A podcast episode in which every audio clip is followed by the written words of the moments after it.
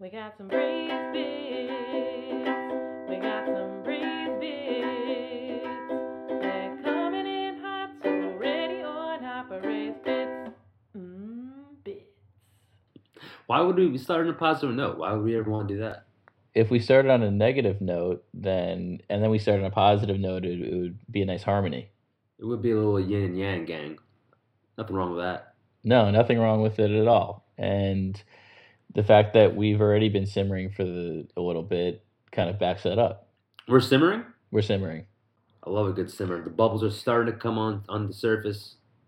I can feel a little bit of braising happening. Yeah, we're we're done simmer. We're, we're throwing our fastballs in right away, coming in hot. Simmer Donna. Donna Summers. Okay. Okay. You ever see that S N L sketch? Like Simmer Donna? Summer Donna? I've never really been an S N L person. I know it's wow. an institution, but... Lauren is not going to like that. Lauren's a big Razorback. Growing up, the only thing I ever watched was sports. I mean, so I had a situation where my brother's a year and a half older, and by being an older brother, you get to dictate what I watch for all of my childhood. So he, all we watched was E S P N, basically. So I never watched anything else. Wow. Bunch of sports boys. Yeah. I grew up on it. I definitely watched S N L. My parents love S N L. Remember watching S N L all the time growing up. It's weird. Like, my parents now watch S N L, and they act like we always watched it. And I'm like, we we never watched it. Revisionist history. Malcolm Gladwell. That's his podcast. Nice. Glad to hear it. Well, are you? Malcolm. Welcome to Gray's, Gray's Bits, everybody. Welcome to Brazy. Malcolm Glad welcome. Uh, uh, glad welcome to... What if we were grazed bits and we just, every now and then we had some bits? If we were just grazing on some grass? Yeah. A couple of horses? Yeah. Welcome to Brazy Bits, everybody. This is episode forty-one. We're in well, our forties. We're in our forties. Get that freshly mowed lawn, wherever you might be, and pick some up and smell it. We're in it. I love it. Picking up some grass. I love picking up grass on a golf course and throwing it in the air, seeing where the wind pulls it. Yeah, I well, I feel like who, when people do that, it's it's a it's not a hack move, but it's like it, it's and that's the my wife of golf hacks. Yeah, it might be the my wife of golf. You don't if if you're doing that to see where the wind's blowing. I feel like you're more doing it to show like no who how many people are doing that when nobody is watching. Is my question. That's that's a fair point. It is. I, it's a, it's a, a pro move to me. I like throwing up a couple shards. It shows that you've been on grass before. You've you've experienced wind. You know how to handle it. You want to see where the the wind's blowing. Yeah, I'm actually playing golf for the first time this year on this coming weekend. So I'll report back and I'll. Who are you playing th- with? Uh, it's a, a bachelor party. Nice. Uh, so a bunch of fools. I'm actually doing the same thing next Friday. I'm going to a college friend's bachelor party on a golf course also. Yeah, I think that's the only place you could really, I mean, you could do bachelor parties wherever you want, but it's it ensures social distance.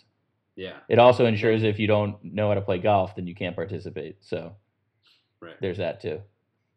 Then all of them are going camping afterwards, and I said, I'm going to go home. Isn't it nice that the situation has... I, like, had my first uh, play date, you might say. I don't have really any friends, and I hung out with a friend yesterday for, like, the first time. He's listened to... I don't know if he... I, I feel like he doesn't listen. He had listened at a point and actually wanted to be a guest. Joe McGraw is his name. Okay. And he, like, he liked it. He said he said what... why it has... Because I was like, yeah, we... I, honestly, there's more people who listen than I... Than I like... We get people who listen a lot, and it's cool. And he said, what's cool about the pod is that there's recurring characters, like the Nemesis Seidel exactly. and, like, Zachary Snackery. And you get, like, people who are... Yeah, the Schnecks. And you get, like, you get people who are kind of in the orbit, and they pop up every now and then. So it feels like you're in this, like, weird... We're uh, in a virtual pod kitchen. Yeah, virtual pod. Exactly. Exactly, but... I haven't really, like, made plans with a friend since this started. Um, I don't know where I was going with this. Oh, yeah, because it's, it's nice that you could just say no to th- you could say no to things.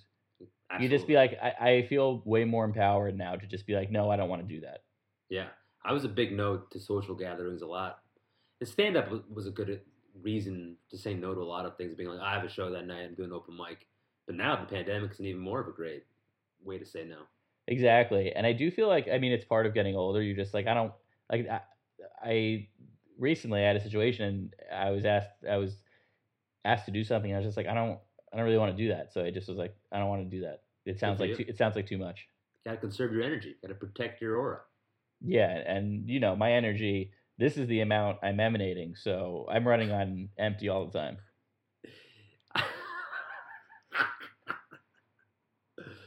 I like that. I like that a lot. You're yeah. zooming to me. I like your energy. It's a yeah. good level playing field. Yeah, well, I'm refreshed. I spent a week out of the city. I one time we were walking and there was someone mowing their lawn, and I was like, "Oh, freshly mowed grass. I'll graze." People say people say hi. I forgot. I forget about that. Like when yeah. you, when you're out of the city, when you see someone, you should acknowledge them. It's a nice thing. Because in the city, you're conditioned to like, like making eye contact is kind of illegal. Keeping your head down. I've been doing that more and more in Astoria. I've realized people in Astoria, especially my like little street, are are they're they're looking more for uh, hello and eye contact, the good morning. Absolutely, nice. like yeah. That. There's certain pockets where I mean, it's not it's not like you should. There, obviously, that's a bit of an exaggeration, but it's also it's also not. You know, I mean, in Manhattan, yeah. If you, if you say hi to somebody, they're gonna slap you in the face. Yeah, yeah. Actually, this kind of leads into, I guess, highlight-ish. So yesterday, get into Smiley. Yesterday, Kate and I walked to Red Hook to IKEA from our apartment, which is like a several mile walk. Um, but we walked through like Cobble Hill, Carroll, Carroll Gardens area, and yeah, mm-hmm. people were like saying hi, and it was it was. Uh, it's a nice thing. Yeah, it's a nice thing. How yeah. long? Of, so how long of a walk? How many? How how long did that take you? It took two and a half hours, maybe. But we kind of meandered around. Love a long, I love a long walk. Yeah. Nothing better. Getting your steps in while also having good scenery. We walked, so we walked the Brooklyn Bridge. That's how we walked to Brooklyn. And I do Brooklyn Bridge tours, and it's generally a disaster artist. It's not Tommy Wiseau to go on the, the bridge. It's there's always there. It's just always crowded, and it's kind of an unpleasant experience, I think, to go on the Brooklyn Bridge unless you're doing it at night when there's nobody on it, or really early in the morning. We were on it probably nine forty-five or so, and it was empty. And wow. it, it was because, you know, it's all all tourists who pretty much go on on the bridge, and there aren't any. I got to do that soon. I haven't, uh, I've never walked across Brooklyn Bridge, I don't think. Really? Didn't you say yeah. your your, your dad, dad proposed? proposed? Yeah. Yeah. Yeah. That's cool. Yeah. That's a cool uh, spot. Is there a bike lane on the uh, bridge? Well, so that's the thing. There is half the walking lane, the walking, like, promenade. Dead? The Walking Dead. Promenade Rashad. Uh, Promenade Rashad. Yeah. Um, so that is, it's like half half walking, half biking. Mm-hmm. Normally the ratio, and it's it's pretty narrow, and normally the ratio of walkers to bikers is probably two hundred walkers to one biker. But bikers get fifty percent of the space.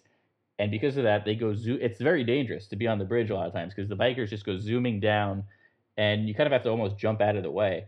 And then people are obviously not paying attention, taking selfies and, and all that. So right. it's really a, it really is a disaster artist on the bridge a lot of the times. But this was a nice contrast because it was very pleasant. Also, relatedly, there is currently, I believe, a redesign project where they're trying, like they're, I think, taking public submissions to try to figure out how to fix the problem, because it's become a, a pretty untenable problem. Interesting. Yeah. They gotta either take away space from the roadway or add add more bridge.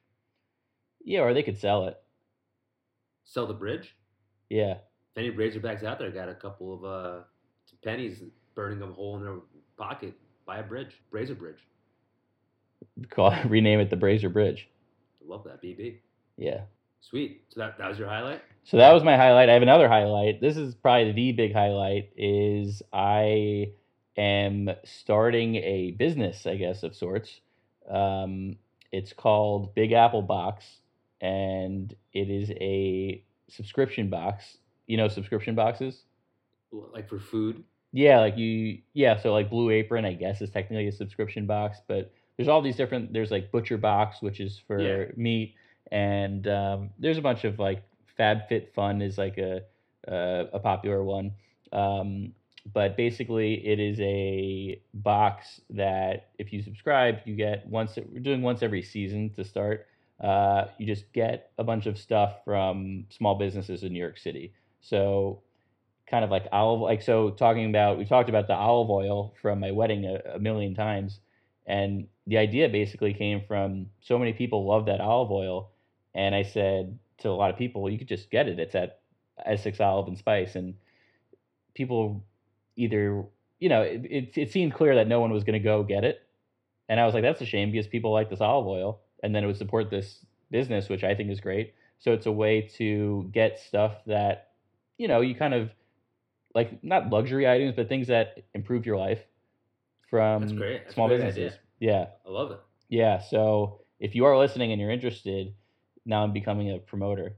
Uh, if you're listening and you're interested, you could just sign up on, if you go to big apple box dot com, you could just sign up and love you know, the name. Yeah, you don't have to pay anything. You just sign up, you're, you'll be on the email list, you'll get notification when we actually do launch and decide if you want to subscribe. And if you do sign up, you also are entered to win the first box totally free. Very cool. Yeah. Awesome. Yeah.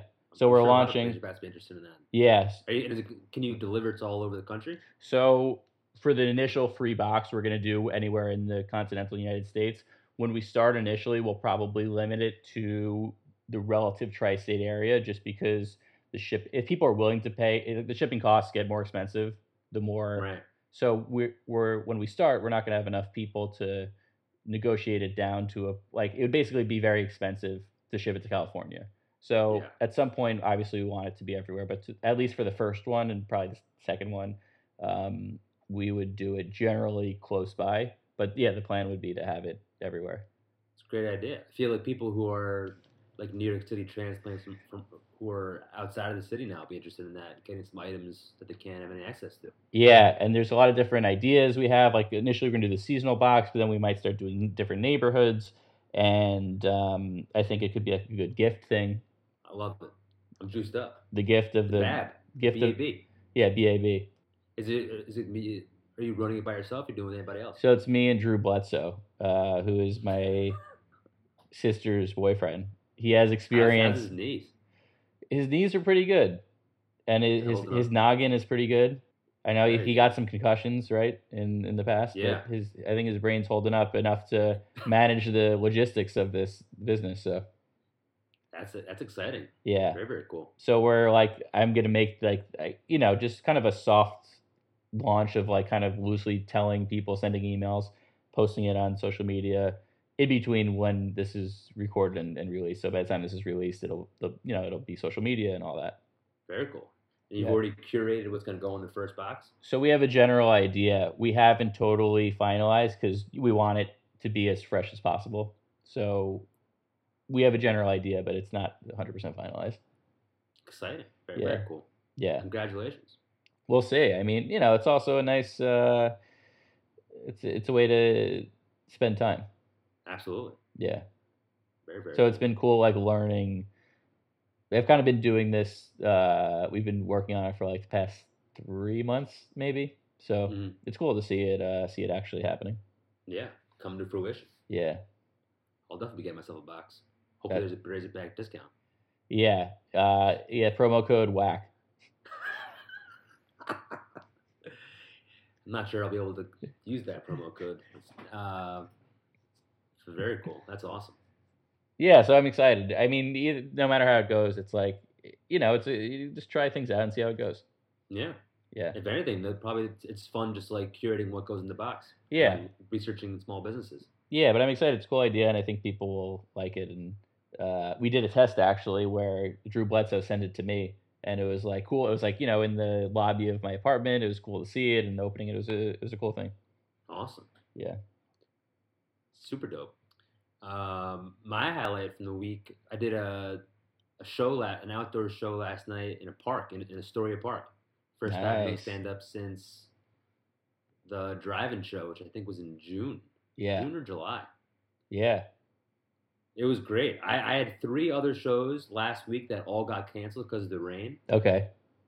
so the fourth time's a charm. Um, it was, it was like, I'm still riding the, uh, the stand up high, and, I, and like, I have a re- renewed faith that stand up's going to come back. I'm all optimistic. I'm sure it'll probably fade away in a week, but I'm, it was, it was, it felt great to do. I, I felt like the people that were there were excited to be there. There was a lot of couples. Uh, it was perfect weather. It was like in low seventies. The sun was setting. Wasn't humid at all. Um, it was just like one of those sets where I felt like everything was clicking. All my riffs were were, were grooving. All my like new pandemic jokes were good. I did a little crowd work, mixed in uh, old stuff, and it was also I, I with stand up. I usually get really nervous, mostly about the time. It was a ten minute set, and I was just worried about like just fizzling it out. And this one, I got the light, and I was like less than halfway through of what I planned to do. It was amazing. It just zoomed by. I zoomed down Lowry Highway, my comedy car. It was uh, it was phenomenal. I'm still I'm still riding that uh, stand up high. It was, I I don't have any other shows booked right now, but um, it was just exciting to do. It's amazing to get back on Hilarity Highway and cruise down. Nothing better. Yeah. Um, how did you find, I haven't done a park show. I've done a rooftop show, done a bunch of Zoom shows, but no park show. What did you think in terms of like, I guess it's different per park, but the setup, did it, did it feel like a room where like you told jokes, there was reaction and, and that, how did that feel? It feel there, there, there was, I felt a little bit of energy with like a, a cohesive energy in the crowd. Like my last minute of the set, I felt like I had a lot of momentum, but There was. It didn't feel like you were in a room at all. I was lucky they had a, a microphone. Oh, a that's great. Mic. That's huge. That was humongous. Yeah, yeah. Humongous. It felt like more of an actual show, and I didn't have to scream. I think that makes a difference. I forget who it is, but someone, I mean, it's an easy observation, but, you know, the difference between a, cr- a crazy person, especially when you're in a park, like a crazy person yeah. on stand-up comedy is literally a microphone. Exactly. Exactly. It, it was, uh, th- that was the biggest thing. A couple of the other shows that c- got canceled, They those venues did not have microphones, so I was very yeah. nervous about that. I was yeah. pretty relieved that they actually got canceled.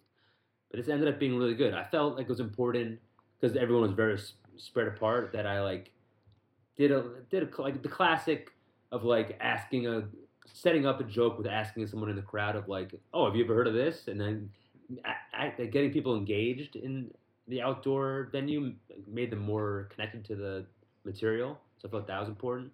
It was much like, very different than any indoor show, but I feel like I, I addressed it. Like I, my, one of my opening bits was like, "This is the biggest crowd I've ever performed for," because there was like a lot of people on the lawn. Not and like the majority of them weren't watching the show. There's maybe like thirty people watching the stand-up show, but there was like hundreds of people in the park. So I was like, I consider everyone in this park part of the audience. Yeah, yeah. I mean, so much of stand-up is just getting being funny enough to and being funny and aware enough to get people on your side, so then you could then do what you want to do. Yeah, because you could if you just went into your stuff. Yeah, it would be like what? You gotta yeah, address it. People are like, oh, this person made an observation that's relevant that I could really like resonate with in a way. Therefore, yeah. I'm gonna listen to what this person has to say, and right. yeah, that's why it. I I'm interested. I mean, I haven't done any of these parks, and I talked last week like. The you know there there's legwork involved in the park shows, and um in October are they going to keep going because of the weather? But yeah, um, it's I'm interested the dynamic. It's like so many different avenues of comedy is about figuring out. It's all related, but it's about figuring out that situation. So like if you're in New York City, road shows, you know maybe shows in the general Northeast area that aren't in major cities generally have a different vibe than a show in Manhattan or Brooklyn or, you know, yeah. um, and I feel like it's always about figuring like Long Island shows. I feel like have a specific, so it's always like figuring out, obviously every room is different, but figuring out the mechanisms of that particular circumstance and then yeah. getting good at it. And I feel like park shows are probably their own thing where you could kind of, uh, you could do things that you could, you could figure it out. It's sort of like figuring out club shows versus more alternative shows. It, it's, uh, It's, it's, yeah, it's just a matter of doing it. Yeah, and like, and all, and, just, and just like showing up like a, a few minutes early, just like kind of scope out the vibe of the people there, and like seeing if like what's going to be a distraction if there's like loud people that are not watching the show in the area. It's just like all the different variables that that go into it. And there's much more, many more variables than there are in an indoor show, obviously, that are out of control. Yeah, and if you're going to have such a mass crowd like that, you got to scope Benedict it out. Exactly. It was, it was a huge, massive crowd. It was yeah. Yeah. I, and I, I also, it, was, it got a little windy, and I, I, was, I made a riff about how, like, even if there's silence to, to like, if no one laughs at a joke, as long as there's wind, it's, I, I consider that a reaction. Like, if I was in a basement, and there, it would just be silence. At least I got, I got a little wind. Yeah. yeah. Yeah, the earth is warming up to that one. Global yeah. warming. Gone with the wind. Yeah. I would be like, I don't, I, yeah, I would just say something about how the earth is, it's it's really global mother warming up to me. That one. Yeah, my, yeah. My, my mother's here. Yeah. But at the same time, now it's like, I, I want to do, do stuff. I know. That again. That, that's the thing. The come it, down. That's how I felt after the show in Mohegan Sun, where it's like, it's almost more torturous to not, to like the way it is now. It's like, you're not going to be able to get on a show more than, I mean, even three times, I guess three times a week, even three times a week for me is like, you're, when you're conditioned to doing it every day, yeah, then it's, it's, it's like, how do you, how do you improve? How do you keep going? It's, it's tough. I feel, I feel very fortunate that, at least this is happening after, what, almost seven years of doing stand-up. And, like, I feel like if I was maybe three or four years in, I, I wouldn't have been going into last night as confident. I feel like I was able to go into last night confident because I had all these jokes that I knew kind of worked, and I've been doing some Zoom shows. But I at least felt fortunate of having, like, of going through those years of thinking that I had to do three mics a night or go on, go up multiple times a, yeah. a night, which I feel like developed a like a little bit of a, a muscle, which prepared me for this kind of show. Yeah, and you know when you're on stage at this point, you're good enough where like yeah, you could have a bad set, but it's not yeah. like that. You uh, at this point we know that uh, you like you know that you're funny. Yeah. I mean, I don't know that I'm funny, but you know what I mean. Like you you've done it enough, you've done it enough that you've gotten you've done well enough enough times that yeah. that it's fine. Yeah, it's still. Uh... It just it reminds me also, just like stand-ups, when it's going well, it's the best feeling. There's nothing, nothing like, like doing all the Zoom shows, podcasting is great, but stand-up is the most alive, such an immediate reaction. There's nothing like it, which makes me optimistic that it's going to come back because I don't think there's any other shows or entertainment like it that you can get. No, and people crave it. It's like exactly. a uh, and they need it. Yeah. It's a twenty-piece bucket. People Gotta crave it. You, people people want it. Uh, the the issue is, I think it's just going to be. It's really just a matter of when it's completely safe and and socially acceptable to be in to have forty people in a small room. That's really what it right. comes down to. Right. Because other before that happens, we'll just have this situation where it's like parks, socially distant venues, and it'll be good. I mean, it's better than nothing, but it's it's. Uh, It we it won't be able to be the volume that it right. is, and yeah, comedy, comedy, sweet sauce. Should we get into a question? Yeah, you want to do a question? Let's do a questione. Um, do I have one of the questions here? I have them both if if you need. Sure.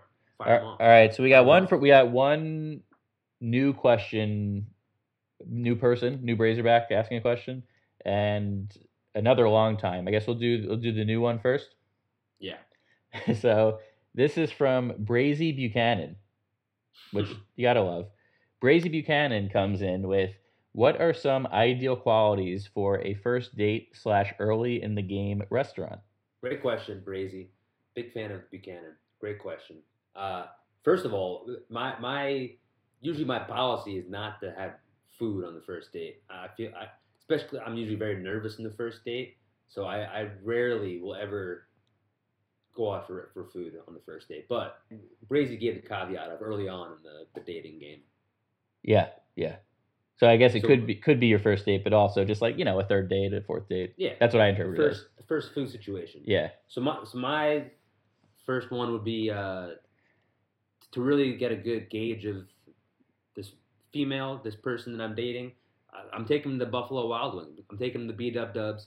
I think it's uh, the only way to really, you know, put them through the ringer. See how they're going to eat their wings? Are they a drumstick girl? Are they a flat girl? What kind of sauces are they gonna get? Are they gonna tell me that I have sauce in my face? Cause and I still have wings left, and I'm gonna be like, uh, obviously I have sauce in my face. We're at B Dub Dubs. Are they gonna call it B Dub Dubs? Are they gonna be mad that we're at a Buffalo Wild Wings? Are they gonna let me watch the game? Um, a lot of variables. I feel like it's a great first eating date because it gets the all of the things out of the way. Uh, I'm a big Buffalo boy, as we've talked about, and I think uh, if you can handle me at my B-Dub Dub, you can handle me at my Amanda Tavern. I I think it's a tough sell, and that's why I'm single. Yeah, uh, I mean I'm gonna yeah I mean I'll just leave it at that. I think it's a tough sell. I have no You're further saying that comment. The girl's not gonna want to go out for Buffalo Wings on the first date. I don't think it's a good idea. Wow, I mean that's that's stern. I guess it's fair. Could it could be a good idea, but I think generally there's going to be a large percentage of people who you'd put yourself at a disadvantage because of the sauce. Yeah, you just Mostly got sauce. sauce. Yeah, because you're it, you're too saucy. A lot of saucy. That's, yeah. yeah, yeah. I'll say. I mean, so I, I haven't gone on a you know I I Kate and I met when we were twenty-one, so I haven't gone on a date since World War One. It's been a while. I haven't been in the trenches since, you know, since right. uh, the Schlieffen Plan in nineteen fifteen. But I would say, I mean, I guess it depends on how old you are, number one. The older you are, I feel like you, you, the the age, you, you want different stuff. When you're younger, you want, you might want like loud music. If you're thirty, but you're mentally eighty-four like me, you don't want that. But I would say there's a few things that are important. So I guess this is assuming you have an idea of like where they live. So like I'm, I'm thinking like if you're in the city, right? Say you one person lives in Hell's Kitchen and the other person lives in Park Slope, for instance. I mean that's a long distance relationship in New York City, but you got to do somewhere that's in the middle. That's number one. You got to. I think I think saying you'd go to them is uh, show something, and then making them go to you. Also, put you gotta you gotta be on a neutral neutral ball field. Sure, I think is probably the most important thing, more so than than anything else. Absolutely, I actually used to date a girl who lived in Park Slope. I would go. My first day was in Park Slope. I went there from Astoria. Yeah, and that's that's putting a lot on you. Yeah, no, I raised I raised the occasion. My first suggestion was beat up dubs, but there was nothing in the area. There actually is one in Park Slope. Is it really? Or it's like, I don't know, it's Park, it's right, it's on Atlantic Avenue, basically. Oh, yeah, yeah, the one by Barclays. Yeah. What am I thinking? Yeah. Well, it's the second floor. You got to go upstairs. Yeah, but it's worth the Asian's end. You know what's close by there, too? What? Shake Shack. Oh, absolutely. That's a classic Shake Shack. With my friend Joe McGraw, we walked all around the city. Uh, I probably walked like fifteen miles yesterday. We walked to Red Hook, and then we walked all around. We walked through Madison Square Park, and I mentioned, I was like, should I get the shake? I couldn't even smell it because I had my mask on. So oh, you got to lower the mask at least for a couple sniffs. Nope, I couldn't. It's it's not strong enough to, to go through the mask. We walked literally right by it. There was a very small line. I briefly thought about getting it to just talk about it on the pod, but decided it wasn't worth it. Wow, that's that's upsetting that you at least didn't even get this. You didn't even get the smell. I some I, I mean, how do you not sniff out the, the salty meat? Um, but yeah, I would say location is the most important. And then, I, I mean, I, I think it's all about ambiance, which you make is probably tough now because every every outdoor dining situation is a nightmare. Yeah, um, I feel like it's got to be on an off night somehow, where and it has a quieter place. I feel like, I feel like first date has got to just be mostly quiet. Well, I would say I would say the opposite. Like so, it's tough because COVID I think is a different situation than normal times. But in normal times, if you're at a restaurant and no one else is there, and you're picking it, it emanates that you're out of touch with what's good. You have bad taste. Interesting. So you want something. I wasn't thinking. I was thinking more of like a bar situation, I guess. I act, I actually think the best situation is you get there. I mean, it depends on all the different factors. It's really like meals, I think, in general, are really interpreting moods and weeks and days. What what day of the week is it? How's the weather been? There's so many different, I think, factors that, that go into like a good event, like I guess a date in this case, but any sort of like gathering. But I think an ideal situation is you get there like a little bit earlier than peak. So oh, yeah. It's like kind of, you know, maybe a little bit empty when you first get there, but then within twenty minutes, it's like packed. Yeah. And it's like, it, it gives off that, like, not only did you pick the right place, but you're smart enough to know how to, the timing. how to, yeah, get the timing right. So I feel what like it's your first day with Kate. We went to an Italian restaurant, um, Paper Moon. It was first called. Ever date. You guys got food? Yeah. Yeah, it was good. I don't remember what I got. It was an Italian restaurant. We had Caesar salads. I remember the Caesar salads distinctly was good. We got a bottle of wine, but we were also in college, so that's like half a glass of wine in non-college right. terms. Um, yeah, it was good. It was like it was a nicer restaurant. I mean, especially for college, it was like a you know a nice thing. What but I, I wanted to it? impress her.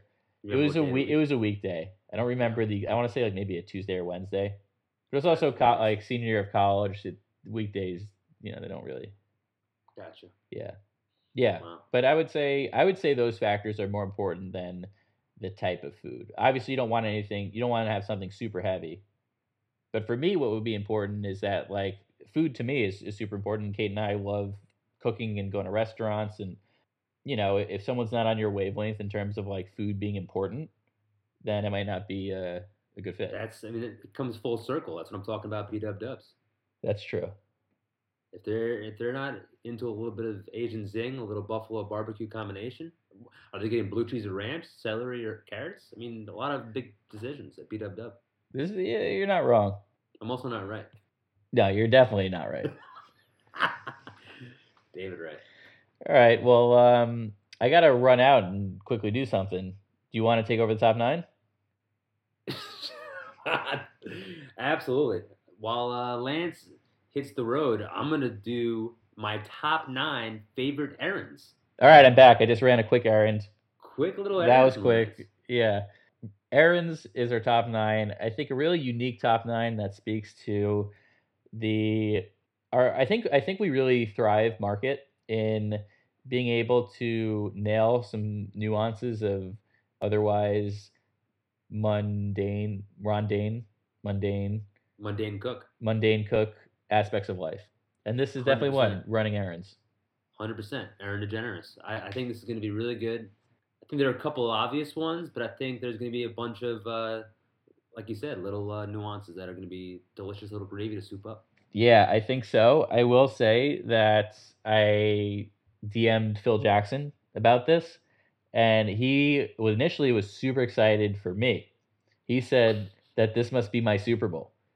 And I do love the necessary, not even minutia, but the necessary maintenance of, of daily life that progresses you further into the, like maintains and progresses you into the person you want to be. I do love that stuff, but I'm definitely more passionate about the grocery store than I am errands in general. Because there are certain errands that I just don't like doing. Sure. So. Sure. Yeah. Yeah, I, I've definitely... I feel like I've had more of a learning curve for the most part on errands. Like I, I've been living alone now for a long time, and I, I I've had to learn. I've had roommates who lived at home, obviously, and like just had to learn how to uh, keep keep the apartment up, keep keep the engine running, keep the engine yeah getting those moving. Getting those oil changes. Exactly. Is that one? Sweet. We'll see. I'll get on base. Want to get on base for you? Uh, you want to get on base? I'll get on base. Check swing. I want. I want to get on base. I feel like you're. I want to get on base, and you really. Uh, I'll drive you home. To the fences. Got it. I'll play a little small ball. My number nine is is it's barely squeaking in. We this is we've talked about it. It's it's food shopping. It barely cracks my top nine. It's my number nine. I've talked about it. It's more of a means to an end. Over the past, probably during the pandemic, actually, is when I've really appreciated and enjoyed food shopping the most. But it, for the most part, stresses me out. It, it, I feel always pretty anxious, of like I'm going to forget something. I'm going to get too much of something. I'm going to be wasteful. But I do. I, I have grown to enjoy it. I've, I've learned to explore, try new things, food shopping. We've we've gone through this. Um, it's my number nine. I mean, I'll never get past the means to an end attitude. It's an attitude issue. If it, it comes down to the culture. The champ, the I'd say not the champ. You're not running a championship culture when it comes to your grocery shopping, so you gotta. I, I feel like it's because I'm doing it solo usually. I feel like if I had a significant other, if I had a roommate, it would be like a fun experience to be like, oh, what are we gonna get for us? But like now it's just like I gotta. I'm just taking care of uh, me, myself, and I. Reen. Yeah, I think that's I think that's a cop-out. I think because you could still say, what are we having with yourself? You're like taking yourself out on a date every single night. Yeah. I, I've been and, doing that. I had that mindset during the pandemic. I would really enjoy it because I enjoyed the cooking more. And it was more of a, I had more time to enjoy it. Yeah. I, so actually, I meant to tell you this. We get, I didn't even realize this, but um, my father-in-law, like for some reason, we get Bon Appetit basically because my father-in-law subscribes to I'm, one of the magazines. It's Condé Nast, right? Yeah. He subscribes to one, and because of that, we, he gets Bon Appetit free, and he just like gave it to us. Oh, nice. So we get it, and I read it for the first time, like the physical magazine. It was really pleasant. It was like really pleasant to read. And I never actually, all I do is is watch their online content. I never actually read their actual magazine. Yeah, it was. I mean, it's mostly recipes, and it's like stories, kind of about. It's kind of, it's kind of like Braze Bits, but not at all. If you got a couple extra mags after you're done reading, I'd love to check it out. Yeah, when you start doing it in person, I'll just give them to you. Fantastic. Bon appetit. Yeah. Um, but I think the idea emanated from reading the the magazine is like every food experience is some level an adventure. Some are actually marketed as being adventures. But I think going to the grocery store itself is you could have a nice casual adventure. You could have kind of a mundane comfort food adventure. You could have a, this is quick, I just got to get it done adventure. And right. I think that's the championship mindset you gotta you gotta have going to the grocery store. You're right. I gotta embrace it. I feel like I'm more and more leaning that way. You can only get better. You can only grow. As a, that's as a true. Game. Oh, you could get worse, but you can definitely I, you can take yeah. step backs. But we'll see. I, I love a step back shot from three. Luca. My number eight is getting a gift. Um, this whole process of getting a gift, I I I'm, learned and and I've, I've started to enjoy, especially if it's for family members, of like getting a good gift for them. It's, it's kind of stressful of like trying to figure out what to get, but my favorite place to shop, I hope it comes back, is the Union Square Holiday Market. They have all those like little boutique shops. I like going shopping there for little knickknacks. Um, and then I feel it's a, a great feeling also is once you find something that you know the person will like, nothing better. It's, it's some relief, excitement when they open it. Um, you're getting something for somebody else, doing good for others. It's a nice little treat, and it's my number eight. That's very uh, benevolent of you. Benny Agbayani. Yeah. Yeah, I, I love giving a gift. I don't I don't share. I get a lot of times I get books uh, for gifts because yeah. I feel like that's a way to, even if the person reads or doesn't read, it's a way to, if you get them the right book, then it's a good gift. It, so it's like a function of understanding their personality or what they might want, and and doing that. I feel like that's just like the easy blank. Some, you know, I don't o- only do that, but yeah, I feel like gifts, certain gifts, like uh, my dad's birthday is coming up. I've, I already have thought about what I'm getting him, so I already kind of know it. Sometimes the gift I feel like these days is like an online thing, so it actually doesn't involve going out to get right. anything. I don't. I don't. I feel like the process for me is not as. I don't take as much joy in it for whatever reason. Um, I, I don't know why. With Braze Bits, every week we're giving the gift of gab. Yeah, that's true. But we're giving ourselves a gift, too. True. I think when you're getting a gift, you're also giving a gift to yourself. When you're getting a gift to somebody else. Sure. Ken Gifty Junior Nice. My number seven is going out to get, or not necessarily going out, it could be delivered, is getting medicine. I, I like I, I like going to get medicine or get medicine delivered, whether it be Advil, Band-Aids, marijuana, Tylenol, itching, cream, baby powder, all the above. Uh, it's it's it's treating yourself right. It's um, I had a better explanation when I brought this down as my number seven, but I it, it's. Usually, if you have a headache, you know, getting some Advil, going going to get medicine is a, uh, it's I wouldn't say fun, but it's it's a necessary thing to do for yourself to treat yourself right. Your body's a temple, and uh, it's my number seven. Your body is a temple. You gotta pray to the holy altar of medicine. Yeah, I am not as a big a fan of. I, I just I don't I don't not believe in medicine, but I do think that as a society, particularly the United States. I don't know enough about other countries, but I feel like it's a Western American thing in particular, overly medicated. So if you obviously, headache, do, you, do you pop Advil or Tylenol? No, I just ride it out. You ride it out? Obviously, there are many circumstances in which medicine is not only helpful, but actually necessary. And I'm not saying that people shouldn't take medicine for very real things that... Are you an anti-vaxxer? Are you Jenny McCarthy? No. Vaccine, I feel like, is different than medicine. It's, I, mean, I think it's in the same ballpark. We should get the we should get the schnecks on this. The healthcare, the, the, the, the bra- yeah, the Brazy doctors. But um, I think that I, I think I think a lot of times the solution for a problem is take medicine, and sometimes it's better just to to ride it out. It's just how I feel. But I'm not saying that other people should feel that way. That's just how I personally approach it. So I will, I will very rarely take medicine.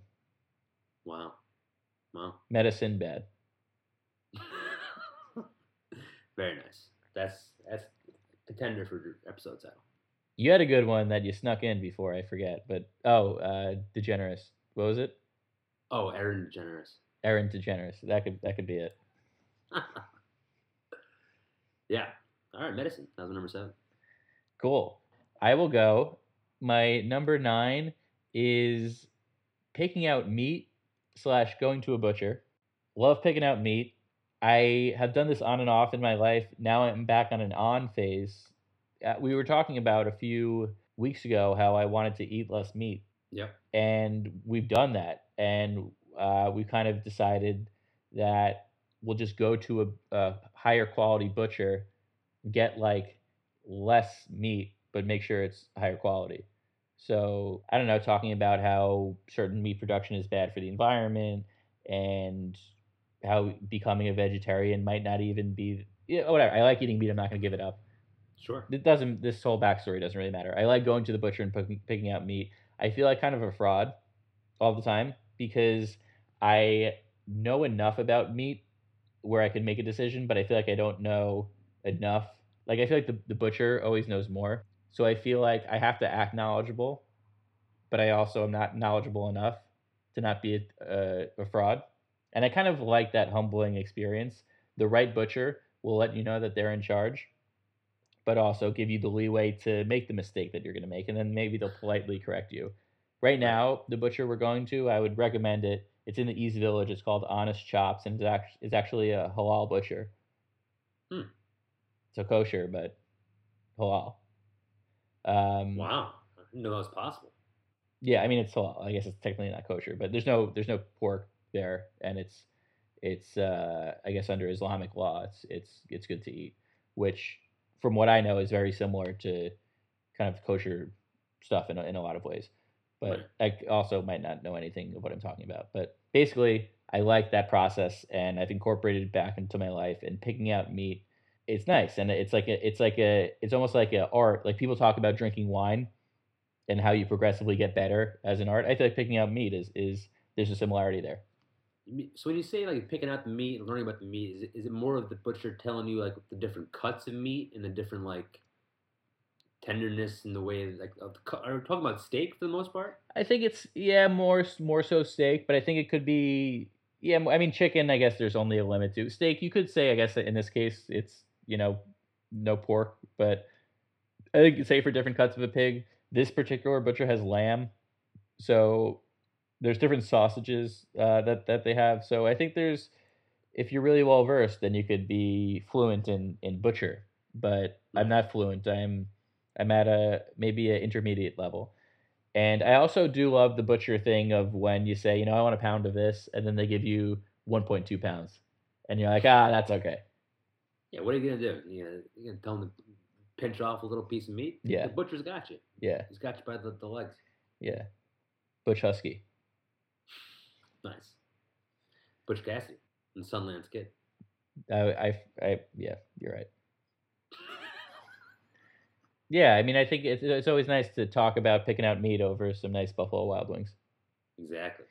Um, Can't deny that. So that's my number nine. Number eight, talking about wine, is you might not see this coming, but I like going to wine stores.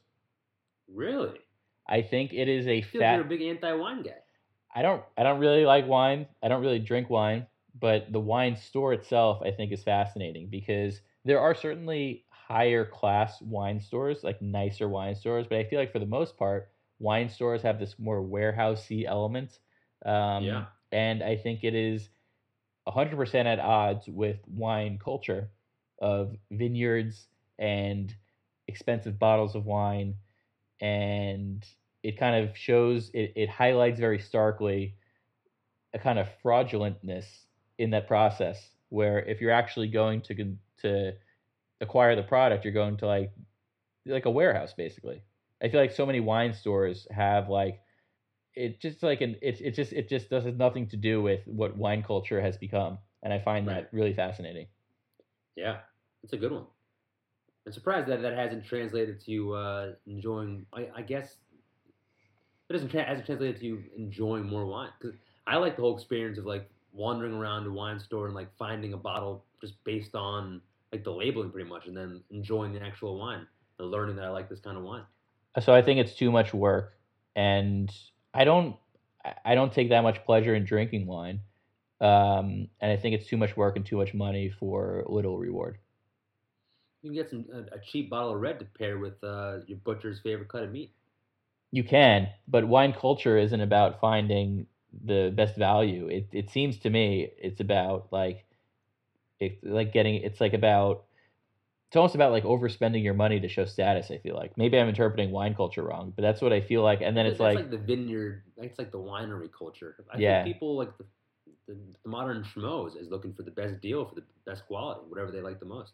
Yeah, but then like you know, there's all these studies about like to be a sommelier, you have to like go through these really rigorous tests, and there's only like a very very small amount of people that who actually could taste the the subtle differences in wines, and I just feel like the whole thing is a bit of a, a scam. And I think not that not to say that enjoying no one should enjoy wine, but I just think wine culture relative to wine wine stores, I think, kind of expose the, that culture in an interesting way. Right.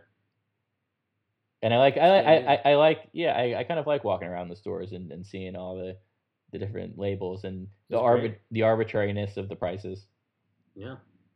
Yeah. Number... It's grape. Crepe? It's grape. Grape. It's grape to do. Because of wine. Yeah. Yeah. I was going to say something with Chianti, but I couldn't figure it out. Sometimes I walk around a wine store and I have a really Sauvignon Blanc stare on my face, just of confusion. And it's like, sometimes the prices are way too high, but sometimes they're Merlot, so... There you go. That's that's that's not bad. I'm gonna graze not, on some grass and go Cabernet. Yeah, when it's when you're at a wine store, it's not all sunshine and rosés. Nice, nice. I my personal favorite kind of wine is uh, Odell Malbeckham Junior Malbec. Yeah, sometimes a certain bottle of wine will really Malbecken you over, and yeah, you gotta get it. Exactly. All right, that's enough. Give me just like two more Prosecco's and I'll get to the next one. So number seven, I got going to the laundromat.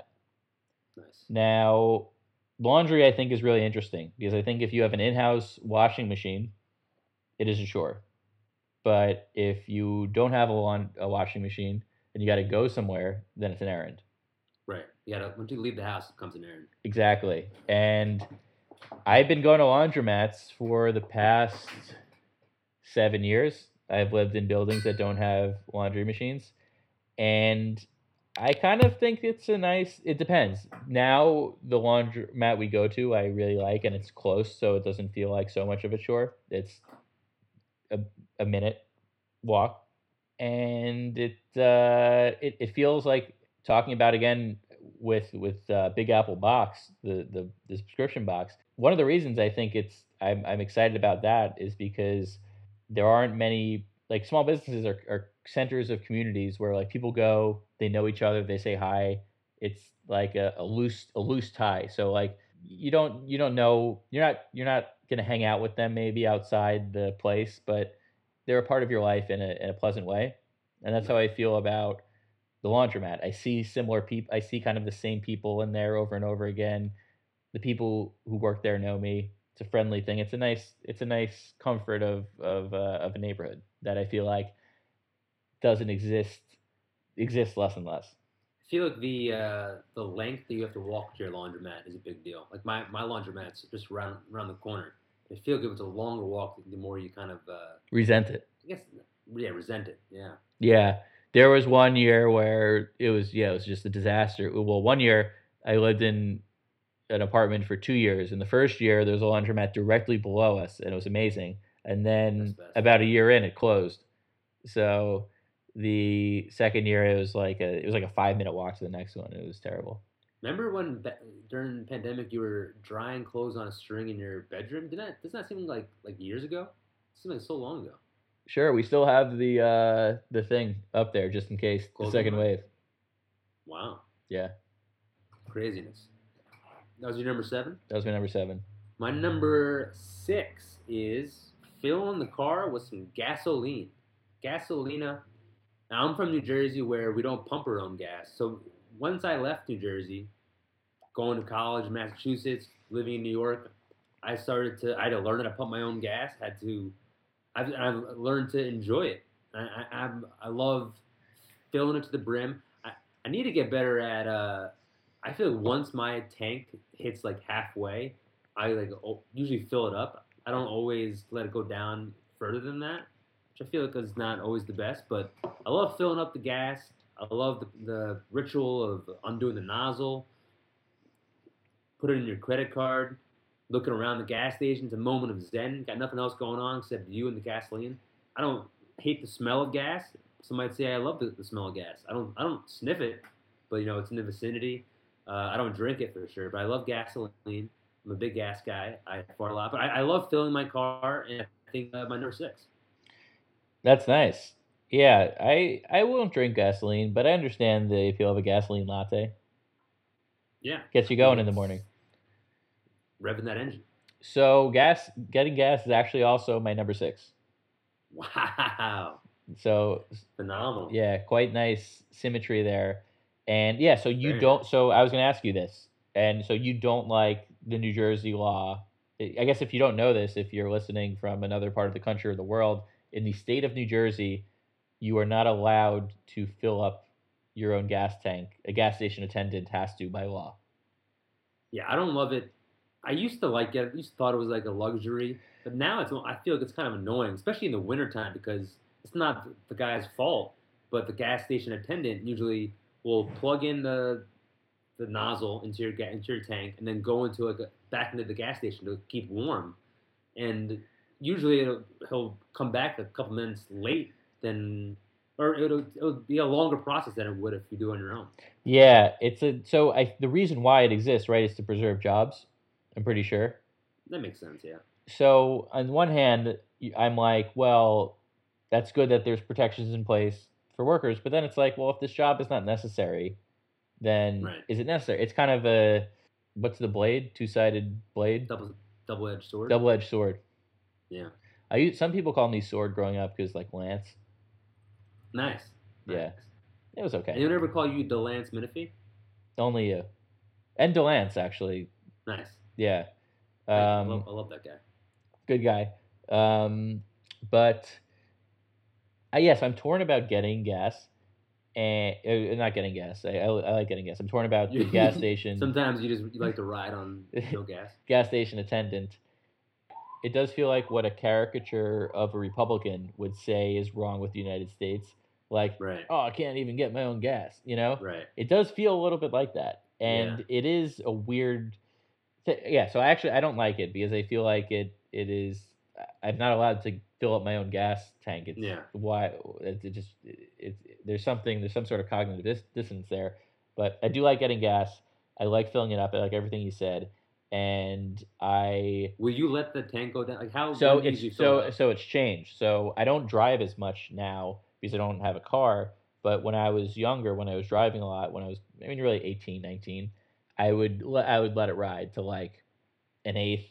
Wow. You know, I'd go nuts. But now I find I found myself not only planning about filling up gas, but like I wouldn't see, I wouldn't go as far to say it's fantasizing about it, but it is it, I get excited about making sure that the tank is filled up. Because it's also, you're you're you're borrowing a car, right? So it, yeah, well, yeah. I so feel like the, the etiquette is usually to return it the full. Oh tank. Yeah, so the etiquette is like I'm definitely always filling it up whenever I use it, yeah. And so like we've been using it to go, for instance, to visit my parents, right? And now I've I've taken to this.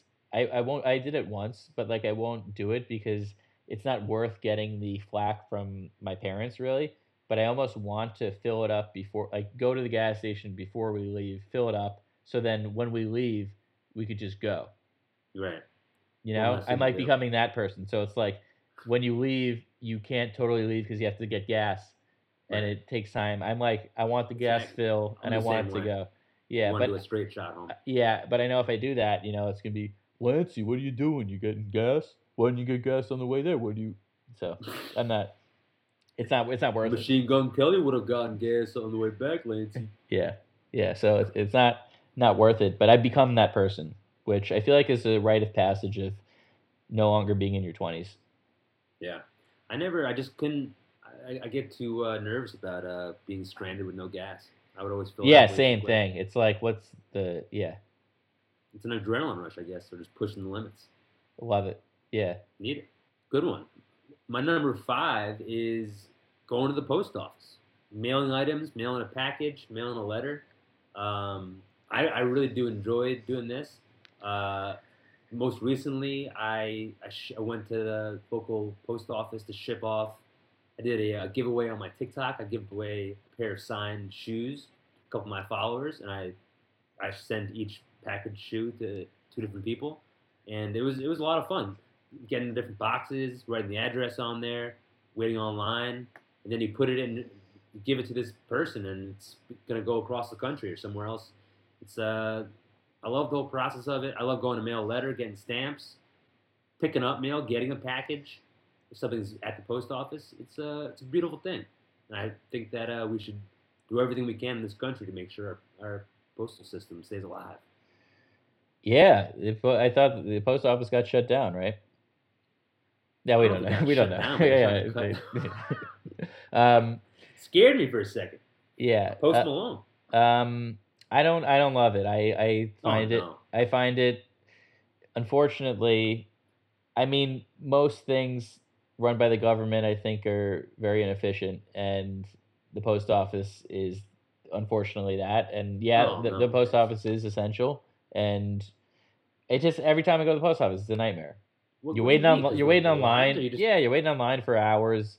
Everyone's miserable. It doesn't seem like it seems every time I'm in there. There's like there's a better way to run this, and it just it's just a, a pain, pain yeah. and gain. T-pain. I, I I enjoy it. My local post office in Astoria is w- run well, like an oiled machine. Sometimes I like the chaos of, and people with long lines. Um, Everyone there, I feel like, also doesn't seem happy. I feel like no one's excited to be there. Maybe you are, but I get the vibe that nobody else is excited to be there, and I feel like that energy does rub off on me. Gotcha. It reminds me kind of. I, I like the vibe. It's very old school. There's. I mean, I haven't been to like a new, modern post office, but I, I like the old-fashioned vibe of it. It reminds me of kind of a how like Dunkin' Donuts runs. It's got like a, a sterile environment. It's got like the, the branded postal stuff all around it. I need it. I gotta have it. Yeah. Fair enough. That's, yeah. You could like it. Appreciate it. All right. That was my number five. My number four is taking the car to the car wash. This is something I've definitely appreciated. Getting my car washed just because I have my car outside in Astoria. And for the most part, get a lot of bird poop on my car. Sometimes an absurd amount of bird poop. Um, so getting that baby shined, getting it cleaned up. Especially like if it's a good car wash when they clean the inside. After a long weekend at the beach, if there's sand everywhere, and then you take it to the car wash and they vacuum the inside, nothing better than going back inside. All the sand is scooped up to a fresh, clean car. It's great. I, I love car washes where you can go inside and see the car being um, washed from the outside. I'm not a big fan of being in the car at the car wash. I find that to be scary. I've seen a lot of videos on YouTube of people who like, of just like things going wrong, people getting out and like the car door being snatched off, and that I don't like. But I like I like watching the car in the wash, getting getting all scrubbed up. Um, yeah, number four, a car wash. I don't like a car wash. Oh my god. I uh, well, because I think it's it's not a scam, but like I just I like I always wash my car myself. I, I don't I don't want to spend the money, and then I don't want to spend the money on something I could do myself that I could take pride in doing.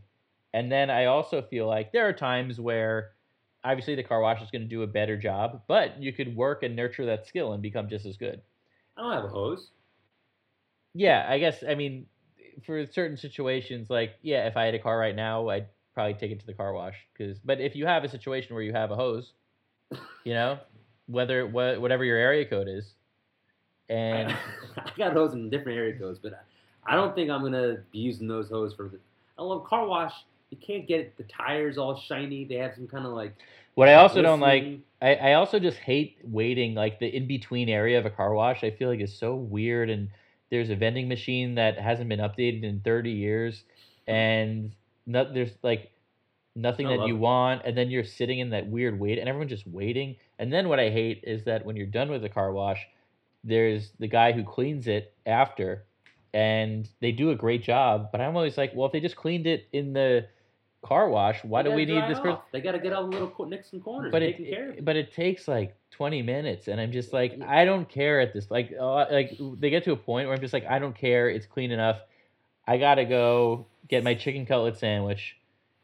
And this is the beauty of an errand. You, you got to you gotta allow for the time. It, they, it's they, sometimes it's, it's tedious.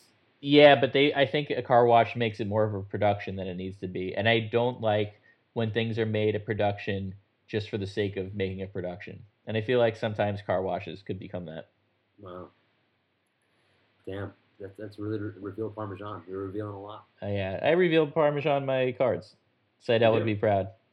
Yeah. Who's, who said that Shake Shack was a venture capitalism on a bun? What is wrong with venture capitalism? I don't think he said it as a bad thing. Because he was just like, then he said it, it's like Nathan's with an attitude. Yeah, what's wrong yeah. with Nathan? I don't. I don't think he. I think that he was just making an observation. That's Seidel. Like he's not. He just. He's just playing it straight. You know. Sometimes he bluffs, but I think this one he had a. He was just playing yeah, it straight. Yeah. So there's. I mean, venture capitalism is if you have a great startup, that's how all great little ideas become big companies. You need venture capital, for the most part. Yeah. I mean, sometimes you start a great venture capitalism, and then you got to wave six flags of bankruptcy, but. It depends. Yeah. Too big to fail. Shake Shack. Yeah. So for me, number six, we did. I said getting gas. Getting that gas, filling up. My favorite gas station to go to was a place called Gasoline Heaven. Because it made you feel like you were in gasoline heaven. You don't want to sniff too much gasoline because then you, you get in gasoline heaven. But right. You don't want to pass away. No. Gas away. No. You don't want to... Sometimes, but if you pass gas at the gas station, then that can be okay. As long as there's not a match nearby. No. You don't want to light up next to the, the tank. Yeah, as long as there's not a match or like a match on a dating app. Ooh, Hinge. Yeah, you don't want it to hinge on passing gas at the gas station. Especially if you got some, some fire in the some Tinder. Yeah. I mean, unless it's premium. Unless it's premium. I always like to make up this guy, like... Uh, there was a period, I don't know if my dad still like gets premium gas, but there was a period he would say like fill up premium. So I was like, who's this Phil Premium guy? Philip Premium. I like that. Yeah. Philip Premium. Yeah. But I don't know. I mean, I guess I don't care about cars, but I don't, I don't even got, understand. I, I thought just certain cars only take a certain I think I gas. think certain I think sometimes that's true. I mean, obviously we know, we know nothing about cars, Razorback. Sorry if this is insulting. I feel like some people who care about cars get insulted by talk like this, but yeah. like I'm I mean I'm a I'm getting regular. I'm not I'm getting regular. Too. I, I I'm guessing it's worse for your car, but it doesn't I it, it still works. So yeah. I'm pretty sure most some cars can't even take premium. I don't know. I don't know anything about gas, except for farts. Maybe it's something about Phil Jackson, because it's like Phil Premium. I'll ask Phil about it. He knows the triangle offense, but it's not about gas. Yeah. All right, so that was my number six. My number five is random items at a hardware store. And I love going to a hardware store. It's the Wild West in there. I feel like there, I mean, there are your Ace Hardwares and your Home Depot, which are more planned, more corporate, you might say. But I feel like most neighborhoods still have hardware stores that are just kind of an organized mess. And I went into one recently and I needed some screws. And even in this COVID time, this guy was like, yeah, it's right over there. Like, I'll show you. And he, he walked me through. Similar to getting the meat, I feel like hardware stores, it's a situation where, like, I know some stuff, but I don't know everything by any means. And it's kind of like this lifelong art. I feel like the longer you live, the long, the more random hardware needs you have. And I do think there's something nice about being competent about hardware type things. And I, I would consider myself more more handy than my, you know, so I think, I think, I don't know if this is a stereotype or not, but I feel like Jews in general are not handy people. Absolutely. And I feel like I'm more handy than I should be based on my Judaism. And yeah. I I relish that. I coleslaw it and I I relish it. Yeah, I don't sauerkraut it at all. I'm not handy whatsoever. Uh, I, I, I'm always very impressed whenever I go into a hardware store. I like the people who work there. I feel like they're, it's very impressive, like, of how their range of knowledge. I feel like you have to have a really vast uh, intelligence to, to kind of, anybody can walk in with any kind of project or really any kind of question. You have to be prepared for it. Um, I'm not good at building things. I get very stressed out. I feel like you, you enjoy the challenge of trying to put stuff together and fixing things. I am the opposite. It really stresses me out. But the YouTube videos have made me a little bit better. Because if I, if I can watch somebody else doing it, and I can go at my own pace, I can slowly do that. But overall, I'm not John Handy at all. What they would say in the biz of teaching is that you're a visual learner. I am, for sure. Yeah, so you learn it. I'm learning about the pod every day, every every pod, visualizing our success. Exactly. So, to believe it. So that's number five. Number four is kind of related to talking about putting things together. It's going to furniture stores, particularly IKEA, because that's the furniture store I, I frequented. And IKEA, I'm fascinated by. And it's just like, I love when there's a, when people are organized in a mass way, uh, in a way that's useful to them, like IKEA. Like IKEA should be terrible. The experience of going to a gigantic hardware store, or not hardware, furniture store, it should be awful, but they somehow make it efficient. It's that, that's something that it's a production, but it's the most efficient version. It's the opposite of, what was I saying that I didn't like? Oh, the car wash. It's the opposite of the car wash. Okay, that's fair. Because I think it it should be, and it is kind of a gigantic production, but they make it the most efficient version of that. And I respect that. I like IKEA in particular. I went there yesterday, so um, we were gone for a week, and you'll notice the layout in our apartment. There's a window in our kitchen that leads to, like, kind of, it's like a like a back alley. It's like a few apartments, but there's you, there's like an outdoor space. Some of the apartments kind of behind us have, like, outdoor space, I guess. Mm-hmm. Um, so there's, like, basically there's scaffolding that kind of came up while we were gone. For this, they're basically, like, refortifying some wall to make sure it doesn't fall down, but must be beautiful to look at. Well, yeah, it's terrible to look at, but also, like, today, you know, there's people working and they're literally right outside our window. Yeah. So we're like, we need some sort of privacy. So yesterday we went to IKEA and got a uh, blind. And nice.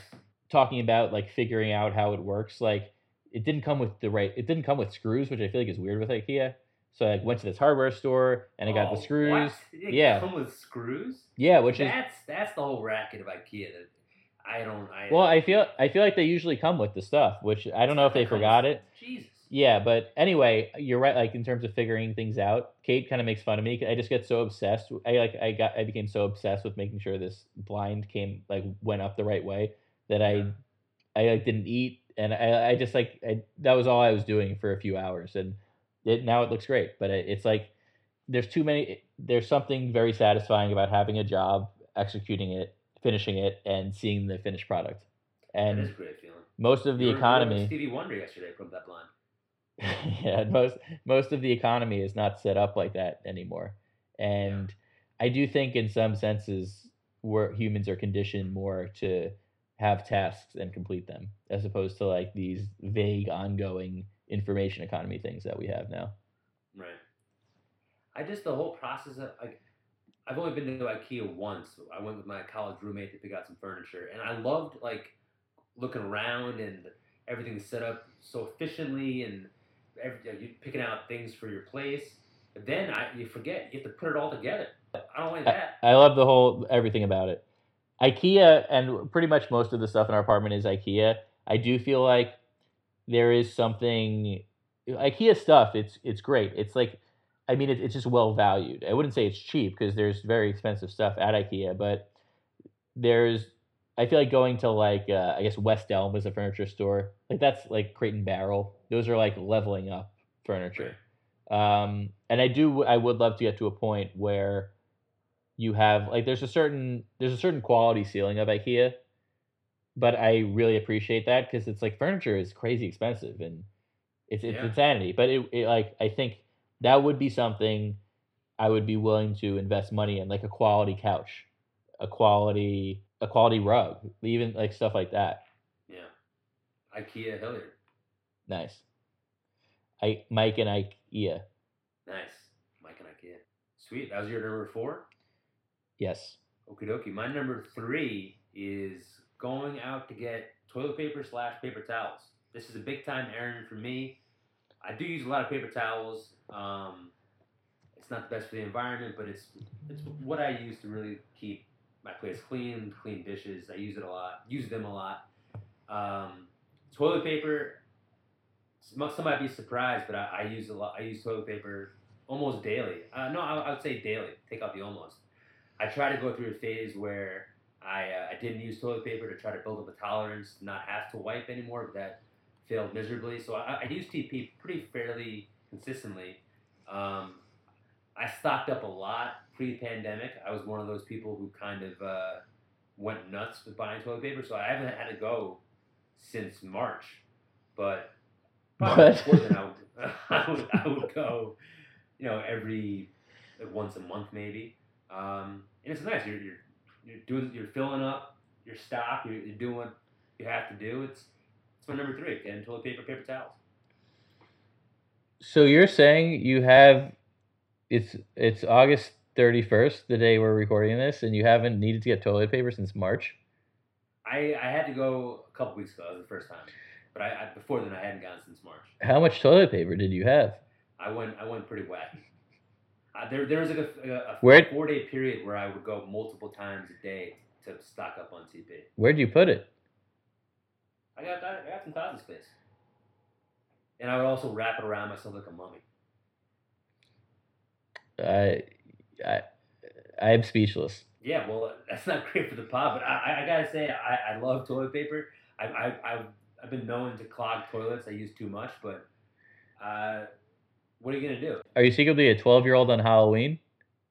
T P in Whack Mulberg's house? I would love to. I would love to egg at that house. I, you know, throw some eggs at Whack, but I'm not. I'm not TPing up houses, but I use a lot of T P. Impressive. I'm impressed. It's a good, it's a good, uh, it's a good errand. It's not on my top nine, but it's a, it's a good errand. Appreciate it. My number two is going to get a haircut. I love getting a haircut. Uh, I used to love it even more when I wasn't losing my hair. Now every time I go get my haircut, I see how far and far back my hairline's gone, which is not the best. But I love. I've been going to the same hairdresser, Liz, since the eighties. We have a great rapport. I've got a bit about her. I love going to the hairdresser, getting my hair shampooed and conditioned. Um, yeah, it may, definitely the pandemic made me appreciate going to get a haircut even more because I couldn't do it for a while. It's it's fresh. You feel uh, cleaned up afterwards. It's my number two, getting a trim. Yeah, I mean, I knew this was going to be on your top nine because I know you and Liz have a really strong rapport, Scoville. But we really do. Uh, we've talked about barbershops and haircuts, so I had a good relationship with Barbara, my person who I got a haircut from growing yeah. up. And then as time went on, I just, I couldn't go to Long Island to get a haircut. And I haven't, I mean, now I don't go to a, I don't, I don't need to. I right. don't have enough hair slash I could shave my head. And it's a nice money-saving technique. I could still go, but I feel like it's just a waste of money. Um, but I don't – I I feel like like the, the mat, there's just like barbershops I, I get – and we've talked before also like like particularly uh, black barbershops are like a important place for a lot of people. Culture, yeah. yeah. Um, Communities. Exactly. Uh, so I understand for sure a lot of people have very strong positive feelings about barbershops. For me, in the barbershops I've gone to, it's just it's always felt too hyper masculine for me. And even the ones I've liked have always had that energy um, a little bit. So I, I like like the last the last the very last one I went to, I liked the most. But still, it's like, you know, you're you're spending money on something that you don't have to do.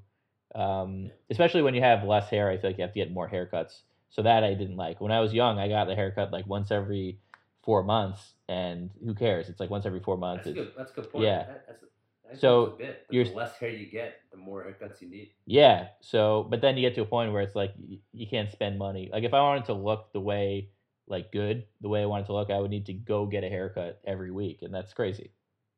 Right. It's tough. Yeah, that is a good a, bit. A women's, women's hair salon. Yeah. Guy. Yeah.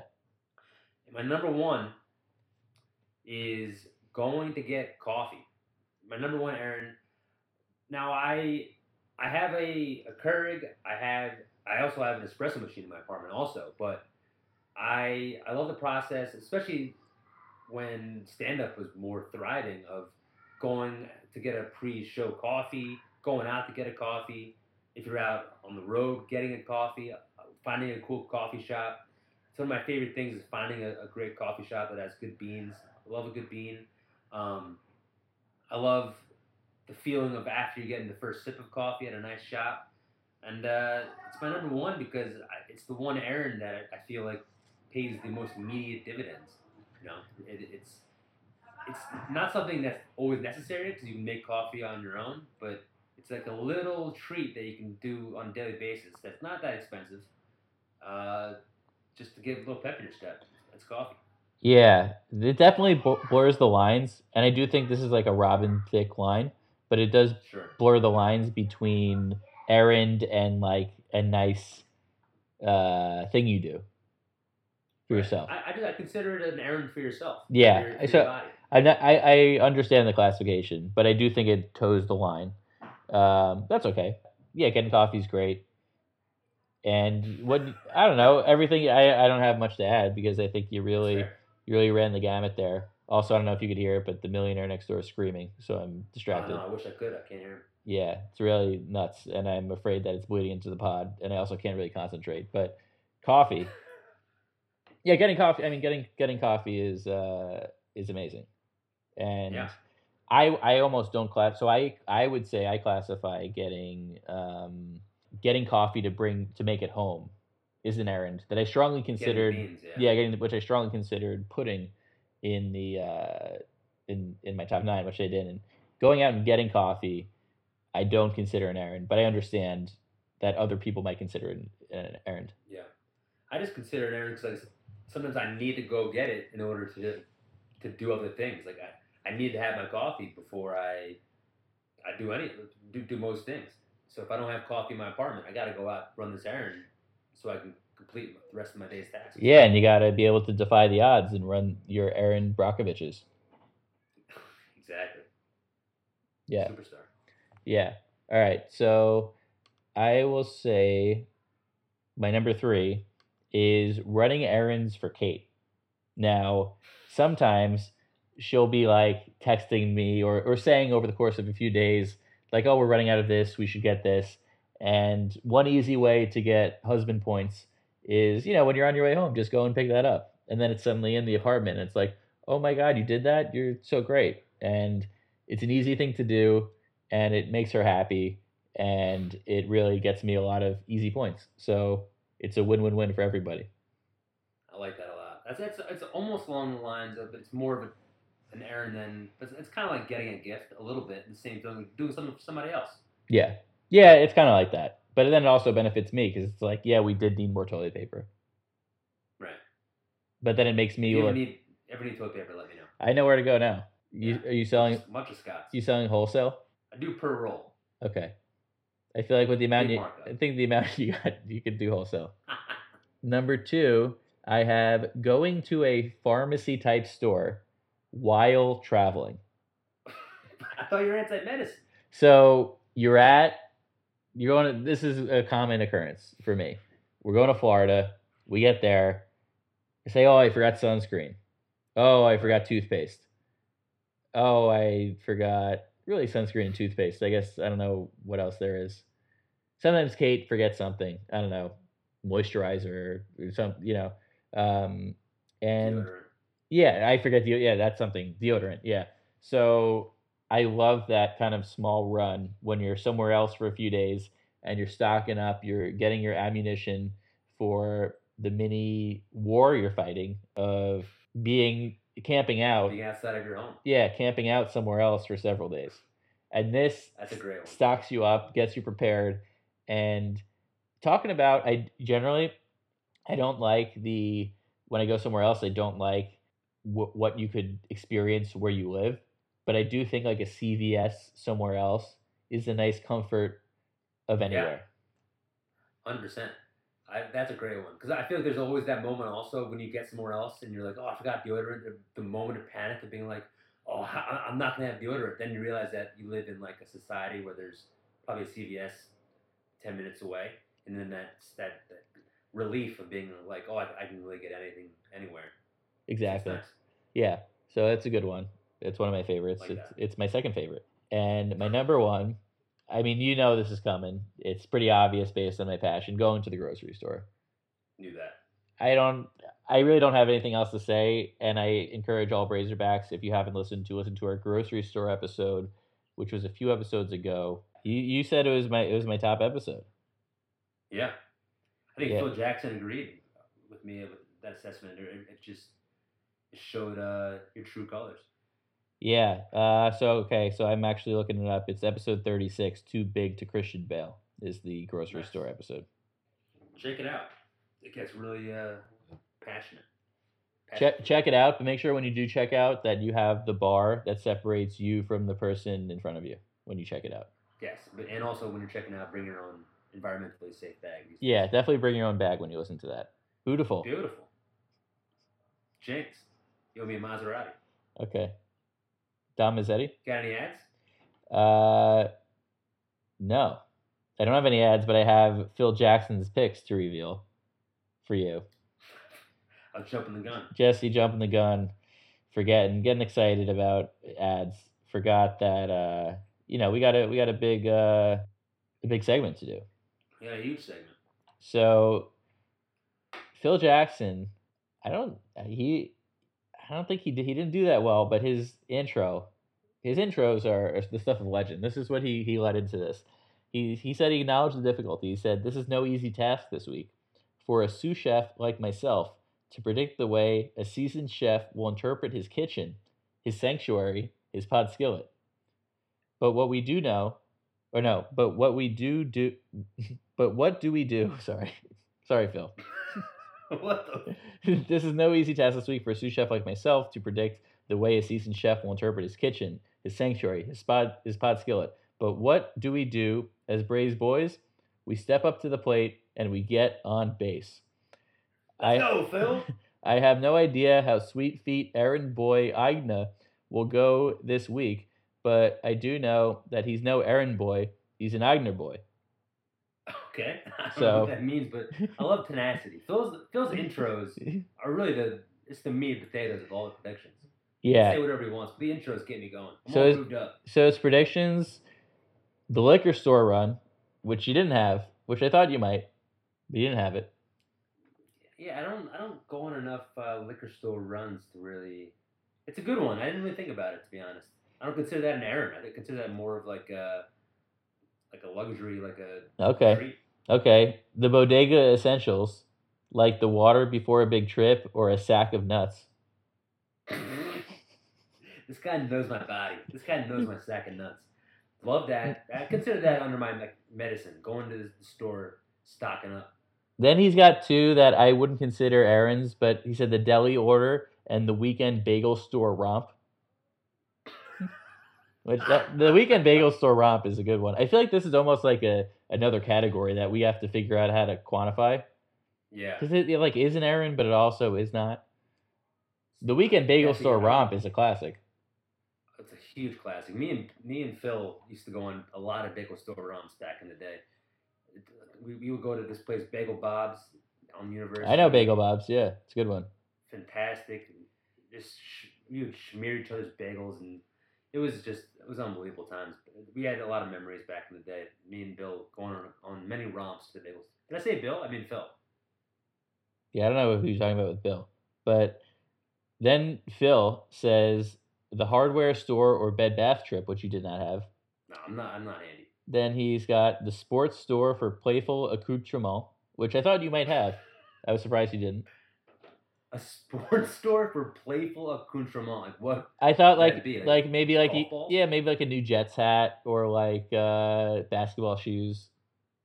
Okay, okay. Maybe you need a new uh, wiffle ball bat. I don't know. Okay, that's fair. That's that's a, that's a good guess. And then again, I feel th- these predictions are always better than my actual list. And then this is the only one he got: uh, the gas station stop for a fill and some Slim Jims.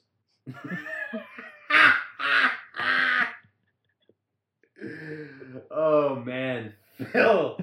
And then his bonus sets up the best one for last. Yeah, and he has a bonus: the newspaper pickup, good one, or the butcher shop stop. And I told him I had the butcher shop stop.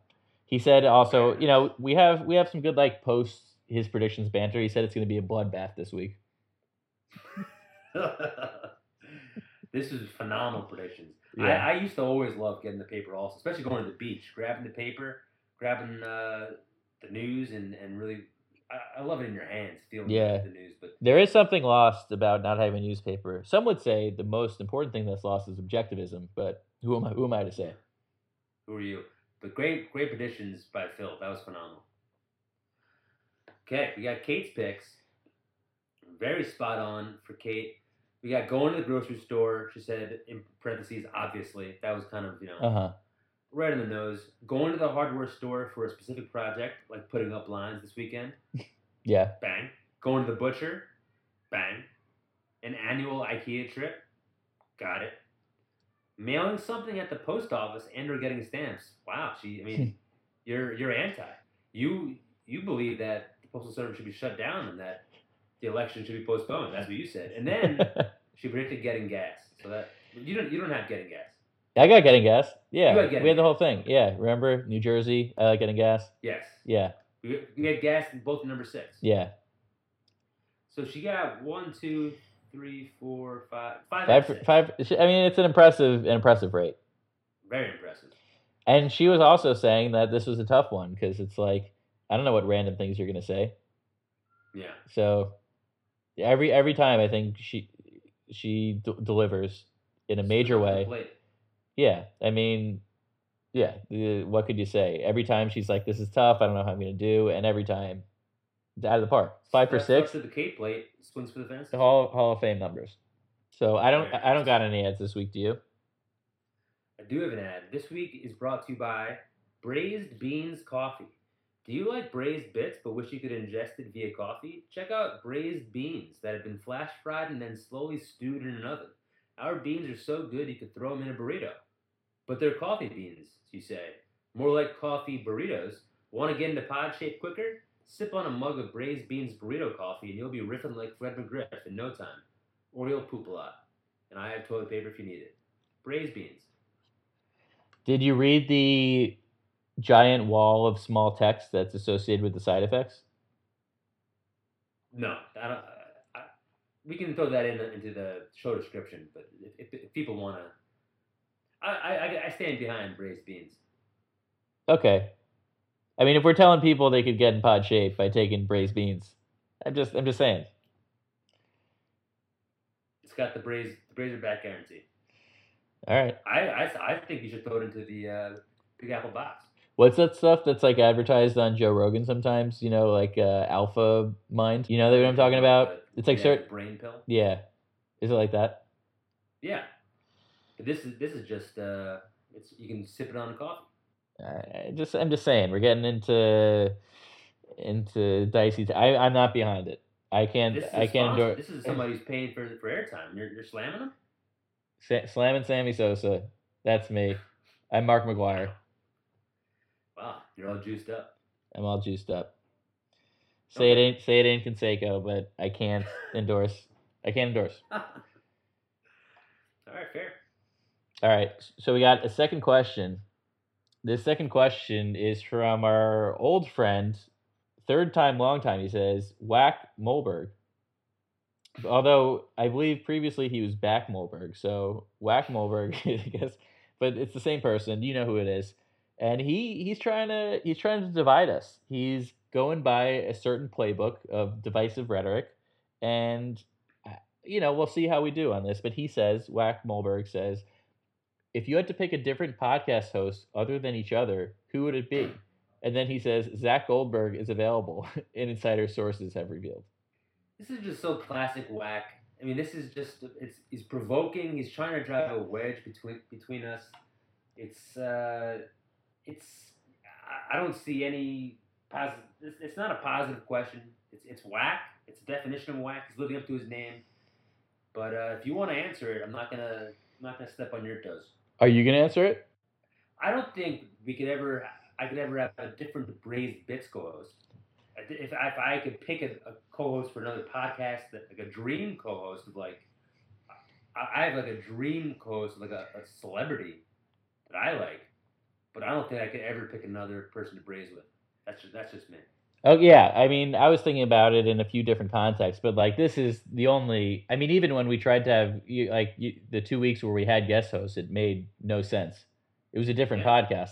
This is the only... And even with guests, like, we realized, you know, we have guests, and we should probably maybe have more guests, but it's like it's a different thing, and this is the Pod Kitchen. Whack thinks he's going to... This is this question, if anything, is bringing us closer. Yeah. It's not going to drive a wedge. Like, the answer is, like... It, you can't you can't do Brazy Bits with another chef is the yeah. answer. I mean, there's different many different hosts. I'd say my I don't know who my dream host is. Who I'm interested. Who is your dream host for like a different thing? Mine would be like one of my favorite podcasts is Comedy Bang Bang, hosted by Scott Aukerman, and it's always been my dream to be like a guest on that podcast, but even more to host a podcast, co-host a podcast with Scott Aukerman. He's one. I think he's got one of the funniest senses of humor. I think we have a similar sense of humor. He's all about wordplay, very stupid jokes. Um, he has a similar sense of humor to one of my old friends. He's not an old friend, but I, I don't see him that often. Call him Skeeto. So listening to Scott Aukerman reminds me of him because they have a similar sense of humor. Yeah, it, it, it would be just like... I think he's influenced also a lot of my comedy, so I feel like it would, it would be really cool to do a podcast with him. You get in the convenience store kitchen with flaming hot Skeeto. Exactly. I, uh, yeah, I actually, I had never really listened to Comedy Bang Bang, and I don't know, because I think good podcasts require specific chemistry. Like, our chemistry, I don't even know, I wouldn't even know how to describe it. It's, it's its own thing. I can't, it's, like, almost not comparable to anything, but I do feel like certain dynamics, so, like, like, for instance, uh, Nick Alex, who's a guest host, and I, it's a chemistry that's, like, we're so different that it, wor- like, it works, you know? Yeah. So even like my favorite people, like I'm thinking like Nate Bargatze is one of my favorite comedians, and I think it would be really, I would love to do a podcast with him if we clicked in person. I've never met him. Yeah. But I feel like it's it we're too there's too much of a similarity there where it might not work. So right. I feel like you almost need someone who is the opposite of you in a lot of ways. Uh, or if the chemistry is so dynamically great like ours, that it's it's one of those two, you know. Either you're you're diametrically opposed, but you have chemistry. It's like Walter White and Jesse Pinkman. Right. You can't define it. I feel chemistry can't define it. It's just an energy, and it, so you can only really see if it works once you do it. Yeah, I feel like you can't define chemistry unless you figure out the components and the elements that it is, and then it's actually a very particular formula. Right. If any Razorbacks wanted to write out the formula for our chemistry, but let us know. Well, I think I think before we go on to the final segment, we should just leave this out there, because clearly what Whack Mulberg is building on is he clearly wants to be a guest on the pod. And what do you say to that? No. All right. He says no. Jesse says no. I'm not close to it, but I'm also not going to change your mind. So you need to listen to full episodes in order to qualify. And you also, I don't like uh, him trying to drive a wedge. I feel like he would come on here attacking the pod, trying to make us break up, trying to trying to get some headlines, get some clickbait. That's whack. Yeah, like the kind of the evil... He would stop halfway through, being like, it's too long. He would stop halfway through. The evil marketing part of me is like, oh, we would have this guy and our ratings would be as good as C N N's. You know? Right. But right. But then I'm like, for, for us, for, for for our integrity, is is having whacked the right move. I don't know. We'll see. I mean, this might be a good test. If he actually listens to this part, I feel like... Not that we have to have him on, but that's a step in the direction of having him on. It's, it's, it's one direction, I'll say that. But it's making me Harry Styles. I think a great guest would be Phil Jackson. He he would come in with a great energy. He would want to bring us together. He would he'd want to add to the chemistry. He would have uh, just just he would just build upon what he's already brought to his predictions. Sure. Yeah. All right. Bad question by Whack. Let's get into is that a Q A B? All right. I'll lead off. I'll get on base. My Q A B this week. I feel like the past several weeks I've had like these really intense Q A Bs where I've like indicted society for some some fatal flaw. So this one is a little bit lighter. It's uh, vegetable oil. Ow. Out lighter. That? Vegetable oil. Nice. It's it's called vegetable oil. I gone most I went most of my life thinking like this is the best thing you could cook your food in. Then I find out if you basically fry it, like if, if you heat it up, then it it's like not that good for you. It it's called vegetable oil. You think it's good. But then if you actually heat it up and cook it and stuff, it causes like inflammation, and it's just like not it's not close to as good as for you as vegetable makes you assume. And I think that's Q A B. I like that a lot. I, that's I recently learned that like, while cooking that vegetable oil is it's like it burns at a higher exactly. temperature than regular oil. So yeah. That's why I use it for like steaks and meats more because it gets more of a sear on the outside. Yeah, yeah. But it's not healthy. Like I, I agree. I think forever I always thought that it was a healthier version of olive oil. I thought it was better than olive oil. It was, it's vegetable oil. Right. Sound. It's that's marketing. Big vegetable oil really scandalous. I don't. I don't get it. I mean, I do get that's it. A good one. I do get it, but I don't get it. It's it's a, they should they should be forced to change to like worse than olive oil. Worse than olive oil. Oil. Yeah. Nice. Same thing. I think av- I don't know enough about avocado oil, but I feel like that's in a similar boat. Yeah, I don't know much about avocado oil, but I, th- I think I mean I-, I think olive oil is the best one. Definitely the best tasting, and definitely the best wedding gift.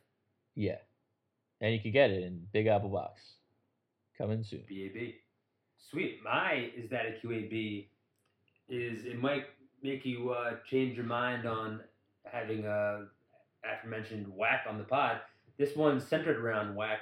This past weekend, I went over to Eddie Jones' apartment uh, where Phil Jackson and Whack were both in attendance. Oh, my God. In the air. You can really sense just an overall, a lot of competitiveness, a lot of just, you know, fighting for airtime.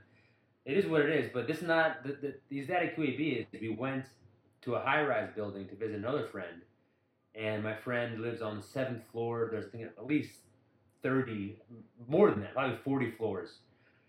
Before we get out from the seventh floor, I'm in the elevator with Whack. We had had a couple of uh, beveraginos. Whack hits all of the elevator buttons above us. Every single floor, he hits at least forty buttons.